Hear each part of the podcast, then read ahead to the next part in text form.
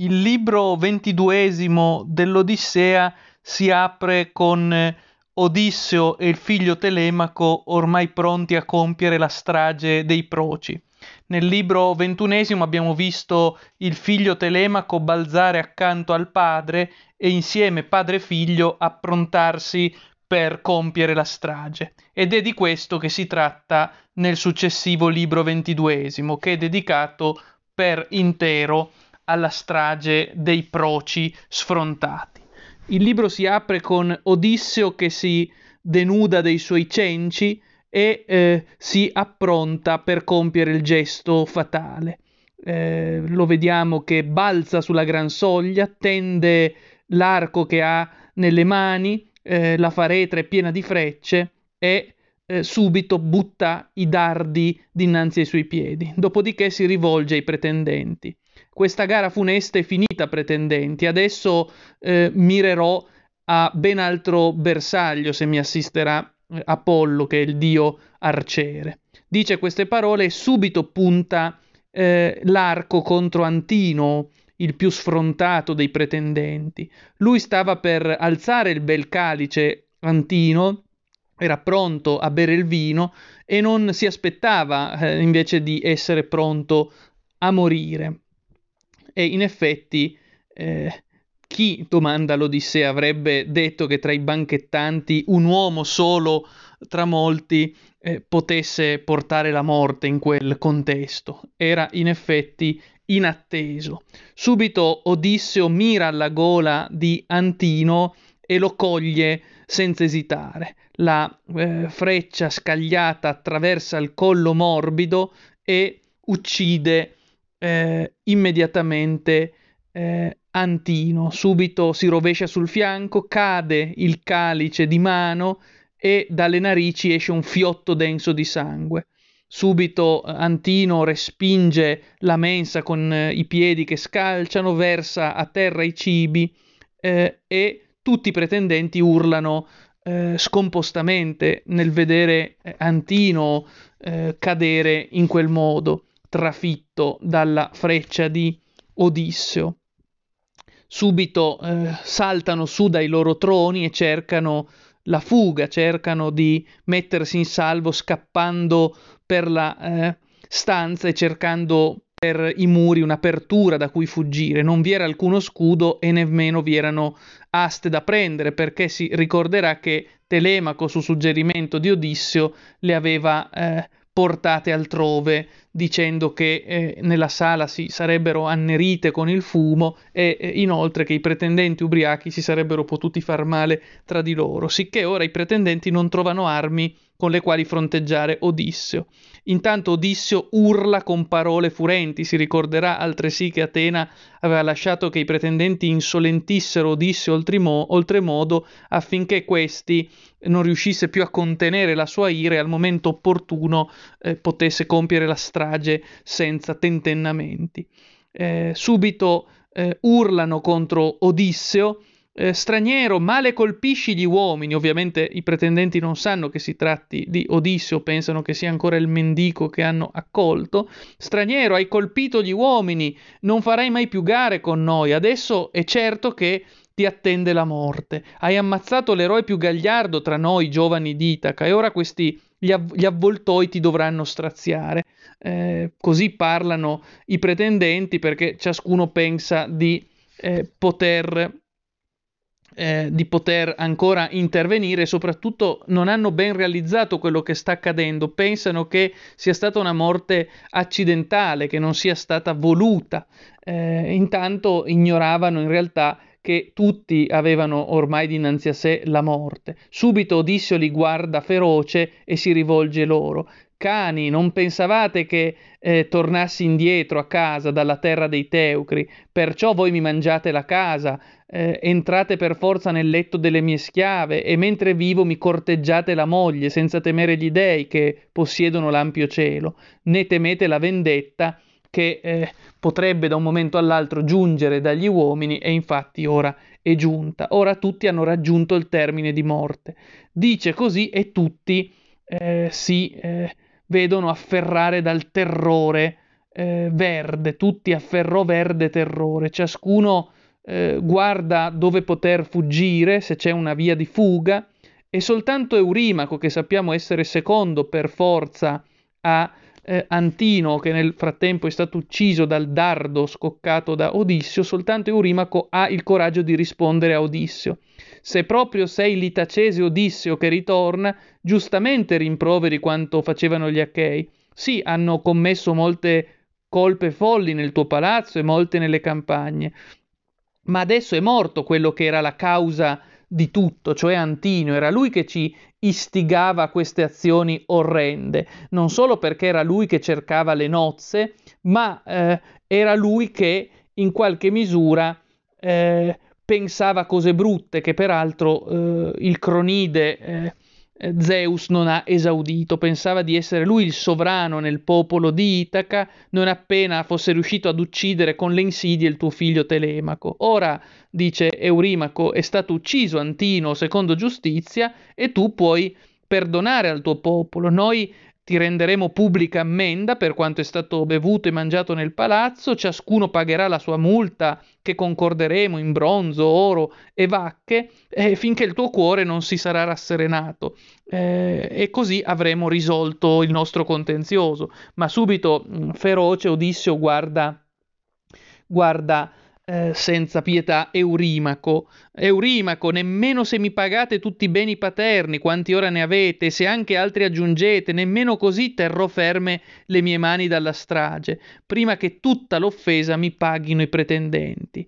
Ora davanti a voi sta soltanto lottare o fuggire chi riesca a evitare la morte e le chere, ma credo nessuno potrà sfuggire alla morte imminente. Ecco, Odissio non accetta alcun compenso, non accetta alcuna forma di eh, risanamento del debito, eh, vuole soltanto uccidere i pretendenti, vuole compiere la strage. Non hanno altra speranza se non quella di lottare e di vincere con Odisseo, ma lui dice è difficile che ce la facciate.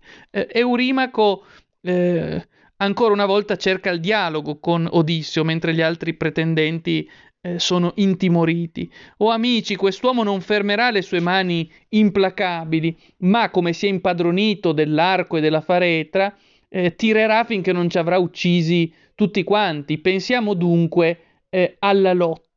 Pensiamo tutti a come combattere, snudate i pugnali, parate le mense contro le frecce, rapida morte. Sopra di lui tutti piombiamo uniti, potessimo dalla soglia e dalla porta scacciarlo e correre in città e subito s'alzasse l'allarme allora presto costui tirerebbe per l'ultima volta. Dice queste parole Eurimaco eh, invitando, eh, invitando gli altri proci a balzare insieme a lui contro Odisseo, che è pur sempre da solo contro molti, mentre dice queste parole sguaina il pugnale affinato, eh, affilato e bronzeo eh, e si lancia urlando paurosamente contro Odissio, ma proprio in quel momento Odissio scaglia una freccia e lo uccide colpendolo nel petto, sotto la mammella, penetrandogli il fegato e eh, immediatamente Eurimaco, trafitto dalla fe- freccia di Odissio, lascia cadere per terra il pugnale, rotola e cade sulla mensa, facendo cadere al suolo a sua volta eh, il cibo che era lì depositato e anche con esso la duplice tazza eh, poi batte con la fronte la terra cadendo e scuote eh, scalciando il seggio. Subito sugli occhi si versa la tenebra perché Eurimaco muore. Eh, Anfinomo allora si getta come terzo contro eh, Odisseo, eh, Antino e Eurimaco sono già morti e ora è la volta di Anfinomo che si lancia balzando addosso contro Odisseo tenendo in mano il pugnale affilato ma eh, Telemaco, questa volta è Telemaco che è più rapido e da dietro lo coglie con l'asta di bronzo in mezzo alle spalle, gli trapassa il petto. Subito eh, Anfinomo cade con un tonfo a terra e si eh, picchia e picchia la fronte sul suolo. A questo punto Telemaco balza indietro eh, e, la- e, lascia l'asta eh, nel corpo di Anfinomo eh, troppo temeva che un altro degli Achei, mentre strappava l'asta ombra lunga, potesse ferirlo balzando su col pugnale. Si gettò a corsa e rapido, il caro padre raggiunse e standogli accanto parole fuggenti parlava. O padre, in fretta ti porterò scudo e due lance e un elmo di bronzo adatto alle tempie, e anch'io corro ad armarmi, e altre armi al porcaio darò e al bovaro. È meglio essere eh, armati, è meglio essere armati. Subito risponde, a Odisseo, eh, risponde Odisseo al figlio Telemaco, certo, corri a prendere le armi finché eh, per difendermi ho ancora le frecce, poi eh, di modo che non resti solo senza eh, avere più frecce con cui combattere. Dice queste parole e subito Telemaco obbedisce al padre, corre nella stanza dove sono state riposte le armi bellissime e lì ne trae diverse. Prende quattro scudi, otto lance, quattro elmi di bronzo con chioma equina e subito torna celerrimo dal padre nella stanza. Subito veste lui per primo il bronzo sul corpo e pure gli altri due servi, il porcaio e il bovaro, vestono le armi pronti a combattere insieme con eh, Odisseo e Telemaco. Sono quindi in quattro i combattenti, Odisseo, Telemaco, il bovaro e il porcaio. Eh, subito combattono eh, e si eh, posizionano ai fianchi di Odissio. Ora sono in quattro appunto a combattere. Lui, eh, Odissio, finché ha frecce per difendersi, colpisce con ogni eh, freccia un pretendente, ogni volta ne colpisce uno e uno dopo l'altro cadono al suolo. Ma poi quando ha finito le frecce, ecco che eh, appoggia l'arco allo stipite della sala eh, e eh, si mette lo scudo a tracolla eh, e, in, e, calza rapido l'elmo sulla testa, ben fatto con chioma equina, e eh, subito eh, afferra due aste. Eh, ha una fisionomia terribile ora Odissio perché sulla testa ha l'elmo con il pennacchio ondeggiante e impugna due aste. Eh, vi era un portello nella parete massiccia in fondo e lo chiudevano ben commessi battenti. Subito eh, Od- Odissio comanda al porcaio di eh, andare ad appostarsi là perché quella era l'unica uscita e Subito dice a Gelao, parlando a tutti, amici, nessuno salirà su al portello e chiamerà gente, subito sarà dato l'allarme, allora presto costui tirerebbe per l'ultima volta. E gli risponde subito Melanzio il capraio insolente che ha più volte oltraggiato Odisseo. Eh, non è possibile a Gelao, alunno di Zeus, tremendamente vicina è la porta bella dell'atrio e stretta del corridoio e la bocca. Un uomo solo basta tener testa a tutti se è forte. Ma aspetta, vi porterò armi, di modo che ci armiamo troviamo e là dentro, penso e non altrove, l'armi hanno nascosto Odissio e il suo figlio. Così detto, Melanzio sale eh, su per i corridoi del palazzo alle stanze di Odisseo per prendere le armi. Lì prende dodici scudi, altrettante lance, tanti almi, elmi di bronzo e torna indietro per distribuire le armi ai pretendenti di modo che possano combattere contro Odisseo, Telemaco, il Porcaro e anche eh, il bovaro. Subito eh, Odisseo, vedendo che i proci si armano, prova per un attimo un momento di esitazione, si sciolsero cuore e ginocchia, come li vide vestire armi e in mano squassare aste lunghe. Troppo grande gli sembrava l'imp- l'impresa. Mega d'auto faineto ergon, gli pareva una fatica grande. Subito dice rivolgendosi a Telemaco, Telemaco, dunque di là nelle stanze c'è qualche ancella che spinge contro di noi mala guerra oppure è Melanzio? E il saggio Telemaco risponde al padre, ah padre, è un mio errore, sono io che ho sbagliato, non vi è un altro colpevole, sono io che eh, ho eh, soltanto accostato la porta del magazzino, non l'ho chiusa come avrei dovuto, più accorta fu la spia di costoro. Ma vai, glorioso Eumeo, chiudi tu quella porta e scopri se fu un'ancella a far questo, o il figlio di Dolio, Melanzio, come sospetto. Dice queste parole e intanto Melanzio tornava su nella stanza a prendere le armi belle. Lo vide il glorioso porcaio Eumeo e subito Odisseo disse Divino Laerzia, ingegnoso Odisseo, ecco là, è lui l'uomo iniquo che noi pensavamo, torna su al magazzino.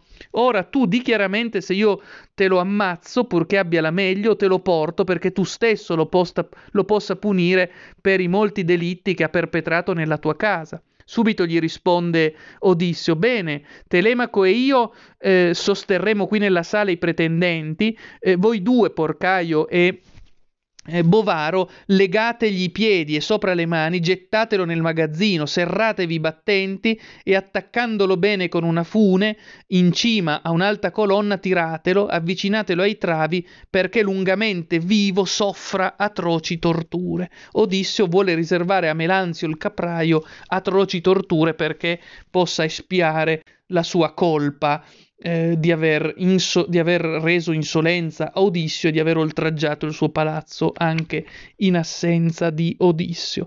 Dice queste parole, loro ascoltano e obbediscono, corrono al magazzino e eh, intanto cercava le armi in fondo alla stanza. I due si postarono ai lati presso gli stipidi, attesero finché la soglia passò il capraio Melanzio con una mano reggendo un bell'elmo e con l'altra uno scudo largo, eh, che era uno scudo peraltro dell'eroe Laerte che lo portava quando era ragazzo.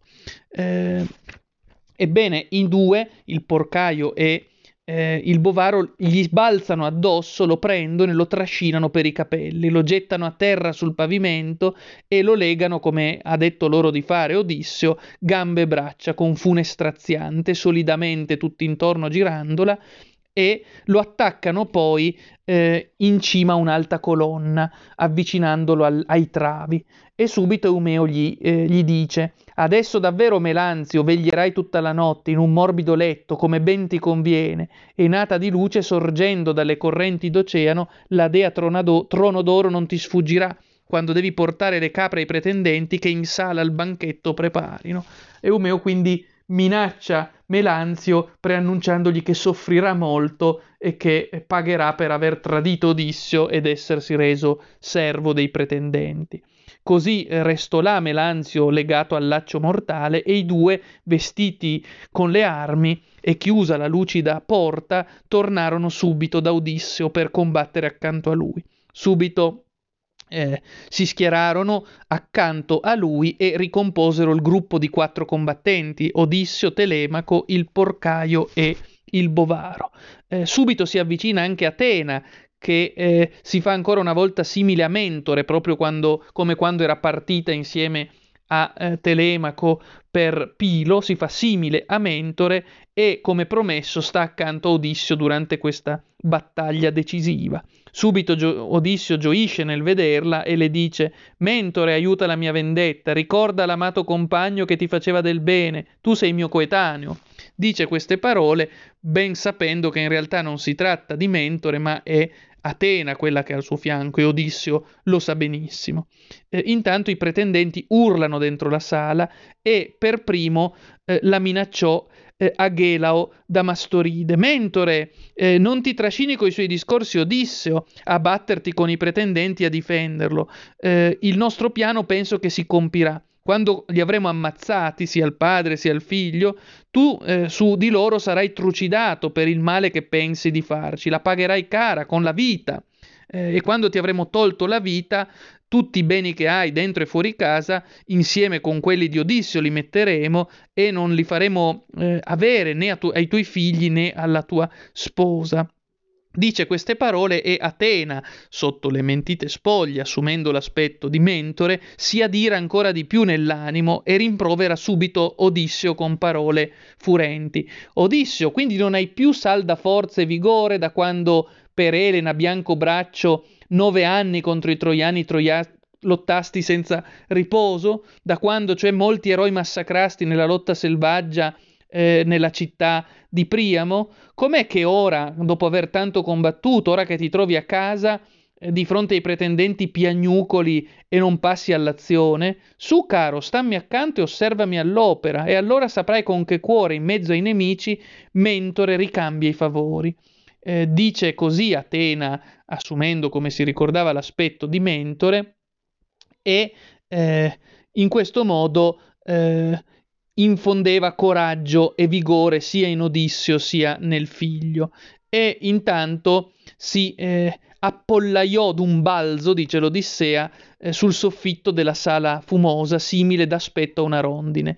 Intanto i pretendenti, che sono stati già privati di Antino e di Eurimaco, sono eh, capitanati da Aghelao, da Eurinomo e da Anfimedonte e ancora da eh, Demoptolemo, da Pisandro Polittoride e da Polibo audace. Loro va- eccellevano tra i pretendenti per valore, almeno tra quelli ancora vivi, e si mettono a capeggiare la battaglia contro Odisseo. Subito parla Aghelao, cari, presto costui fermerà le mani implacabili.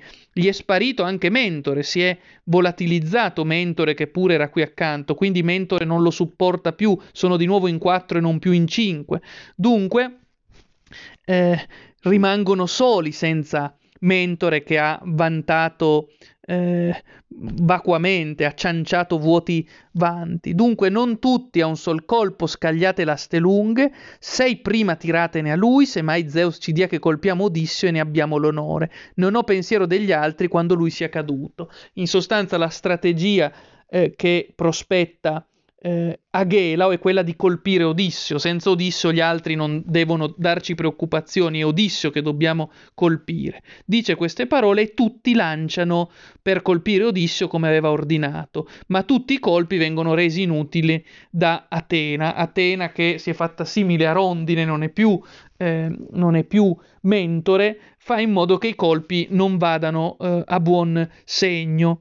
Uno colpisce il pilastro della sala, l'altro la porta, eh, un altro contro il muro eh, e quindi eh, Odisseo è per ora salvo. In particolare Odisseo ora, dopo che i pretendenti hanno scagliato le loro aste, Odisseo si rivolge ai suoi e quindi al figlio, al porcaio e al bovaro. Cari, ora dunque anch'io parlerò a voi come ha fatto poc'anzi eh, Aghelao con i pretendenti. Tirate tra il folto dei pretendenti che anelano a ucciderci dopo gli antichi delitti. Così diceva e tutti scagliano i dardi acuti mirando avanti. Allora Odisseo eh, eh, colpì eh, fino ad abbatterlo eh, Demoptolemo, Telemaco colpì Euriade, il porcaio colpì Elato e eh, il bovaro colpì Pisandro. Tutti a un colpo di un colpo muoiono e cadono stramazzando al suolo eh, e gli altri che sono ancora in vita arretrano, vedono che sono potentissimi i nemici guidati da Odisseo e di nuovo i pretendenti scagliano le loro aste per una seconda volta e ancora per una seconda volta Atena rende inutili i loro colpi, non li fa andare a buon segno. Un altro, un'altra volta colpiscono il pilastro, la porta e il muro.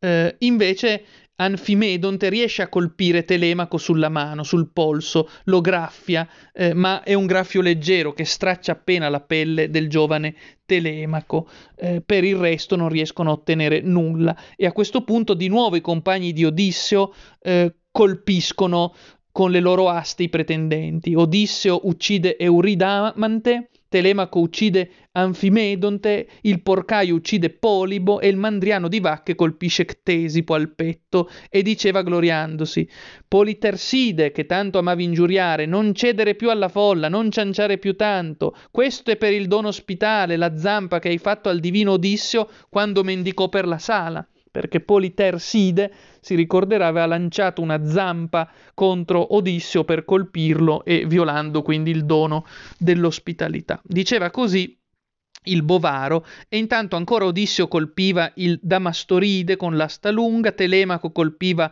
Leocrito e Venoride, eh, in mezzo al ventre e insomma una vera e propria strage che procede rapidamente. A quel punto Atena brandì l'egida distruttrice di vite su dalla volta e stupidì il loro cuore. Fuggivano qua e là per la sala perché Atena li ha resi più stupidi e più deboli, eh, come vacche di mandria, dice eh, l'Odissea, fuggono come vacche della mandria eh, quando appunto eh, sono agitate. Eh, ma loro, eh, Odisseo e i suoi, come avvoltoi dalle unghie adunche, coi becchi rapaci che piombano dai, bon- dai monti sugli uccelli, li colpivano senza pietà. A un certo punto Leode d'un balzo afferra le ginocchia Odissio, lo supplica. Ti scongiuro, Odissio, risparmiami, abbi pietà. Giuro che mai a nessuna delle donne in palazzo ho detto e fatto malazione, anzi, gli altri pretendenti frenavo e facevo in modo che si contenessero e tenessero a freno la loro sfrontatezza. Ma non mi davano retta loro, io ho provato a trattenerli. Eh, io ho fatto quel che potevo, io sono la ruspice che non ha fatto nulla, con loro eh, non, ho, non, ho, nulla a che vedere, ma subito feroce lo guarda Odisseo e gli dice se tra, se, cost- se tra, costoro ti vanti di essere a ruspice, spesso dunque avrai fatto voto in palazzo che lontano fosse da me la sorte del dolce ritorno e che eh, rimanessi distante dalla mia sposa cara, dal mio figliuolo e quindi non devi eh, nemmeno tu sfuggire a una morte spietata. Dice queste parole, con, le, con la mano afferra la spada e che è la spada peraltro che Aghelao aveva lasciato cadere per terra mentre moriva, e con la spada di Aghelao lo colpisce sul pieno collo, dice l'Odissea. Eh, parlava ancora eh, Leode, eh, e però la sua testa rotola nella polvere perché Odisseo l'ha già recisa. Anche il cantore Terpiade eh, voleva sfuggire, eh, lui che era costretto a cantare fra i pretendenti, ritto stava, in mano teneva eh, la cetra sonora vicino al portello e due cose in cuore agitava. Se uscendo dalla sala eh, presso l'altare del grande Zeus protettore della corte sedesse, là dove tante cosce dei buoi bruciavano Laerte e Odisseo, o se corresse avanti e abbracciasse alle ginocchia Odisseo. Così pensò fosse meglio e subito si mise ad abbracciare le ginocchia di Odisseo. Eh, posò ter- la, a terra la cetra, eh, e subito corse avanti impugnando le ginocchia di Odisseo e supplicandolo. Ti scongiuro, Odisseo, risparmiami, abbi pietà. Eh, tu avrai rimorso un giorno se uccidi il cantore. Io canto per gli uomini e per i numi. Eh, da solo ho imparato l'arte, eh, un Dio tutti i canti mi ha ispirato nel cuore, perciò non tagliarmi la testa, eh, canterei davanti a te come un Dio. Anche il tuo figlio Telemaco può dirtelo, che io non per mia voglia o per mia domanda venivo nella tua sala a cantare fra i pretendenti, erano loro che mi trascinavano a forza a cantare. Dice queste parole e subito Telemaco che ha sentito si rivolge a Odisseo. Fermati, questo innocente non ferirlo col bronzo. È un innocente, è un cantore, non deve essere ucciso. Salveremo lui e anche l'araldo Medonte, che sempre nel nostro palazzo mi proteggeva da piccolo, eh, seppur non l'ha già ucciso Filezio o se non l'ha già ucciso il porcaio. Eh, così diceva e l'udì Medonte dai pensieri sapienti. Stava nascosto Medonte dietro un seggio e, una, eh, e si eh, era coperto con una pelle di bove. Subito al sentire queste parole di Telemaco si alza dal nascondiglio, si libera della pelle e si, si getta a stringere le ginocchia di Telemaco. Caro, eccomi, proteggimi tu, dillo al padre che nella sua gran possanza non mi massacri col bronzo acuto, irato coi pretendenti. Eh, sorridendo, Odisseo dice a Medonte, coraggio, ti ha già liberato e salvato perché tu comprenda in cuore e lo dica anche agli altri quanto val meglio l'onesto al malo operare. Ma su, uscite dalla sala, sedete fuori da questo massacro in cortile, tu e il cantore armonioso, finché nella sala avrò fatto quello che devo. Dice queste parole Odisseo che quindi anche su suggerimento di Telemaco risparmia la vita eh, sia a Medonte eh, sia al cantore e prosegue nella strage. Intanto eh, dice queste parole, i due escono di casa, si siedono accanto all'altare di Zeus eh, e sempre hanno ancora paura della morte. Anche Odisseo guarda per la sala se qualcuno dei pretendenti gli fosse sfuggito e fosse ancora in vita, ma tutti li vide, dice l'Odissea, eh, tra il sangue e la polvere, riversi più come pesci che i pescatori in un seno del lido fuori dal mare canuto hanno tratto con la rete dai mille buchi. Erano tutti come pesci tirati fuori dal mare e riversi sulla sabbia, ormai uccisi anche dal sole.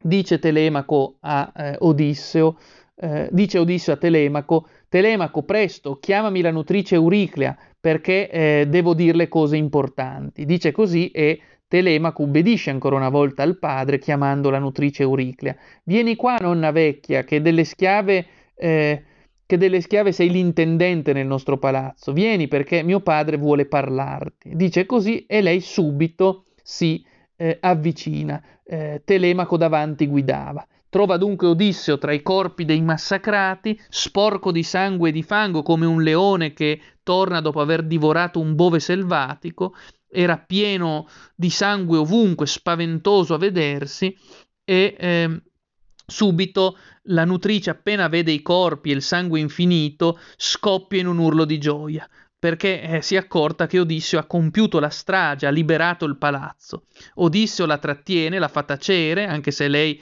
in realtà vuole subito parlare, e dice Odisseo, in cuore Balia godi, ma frenati, non esultare, non è pietà su uomini uccisi far festa. Ecco, Odisseo la esorta a essere cauta, non bisogna far festa su uomini uccisi, bisogna sempre mantenere eh, il metro, la giusta misura, non bisogna eh, fare eh, opera di baldanza sui morti. Costoro la, mor- la moira dei numi travolse e le azioni malvagie, perché nessuno onoravano degli uomini in terra né il tristo né il buono che arrivasse tra loro. Così per il loro folle orgoglio hanno trovato fine. Ma ora dimmi, eh, nutrice, per questo ti ho chiamato, dimmi una per una le donne di casa quali non mi hanno rispettato e quali invece sono innocenti. Subito la cara nutrice Euriclea risponde a Odissio: Certo, creatura, ti dirò la verità: 50 sono le ancelle nel palazzo alle quali insegnammo a eseguire i lavori. Eh, di queste 12 in tutto a sfrontatezza salirono, non rispettarono me né Penelope. Telemaco, che da poco è grande, eh, non permetteva eh, che desse comandi eh, alle ancelle. Mm, la madre non permetteva che desse comandi alle ancelle. Ma via, salirò al luminoso piano di sopra e lo dirò alla tua sposa. A lei un dio ha mandato il sonno, quindi sta dormendo.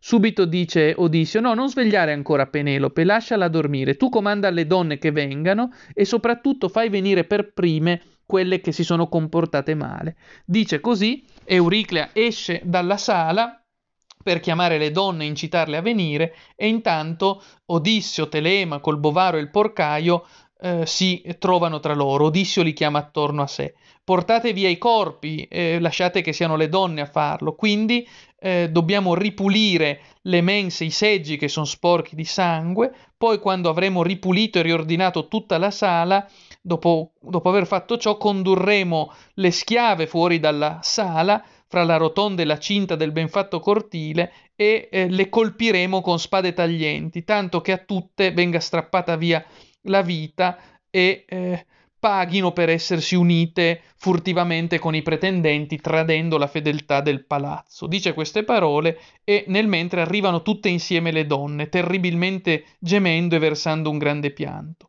Dunque eh, vengono prima portati fuori i corpi dei proci ammazzati, vengono deposti sotto il portico del ben chiuso cortile, eh, appoggiati uno accanto all'altro, e Odisseo dà ordini in fretta. Eh, dovevano trasportarli per forza là fuori.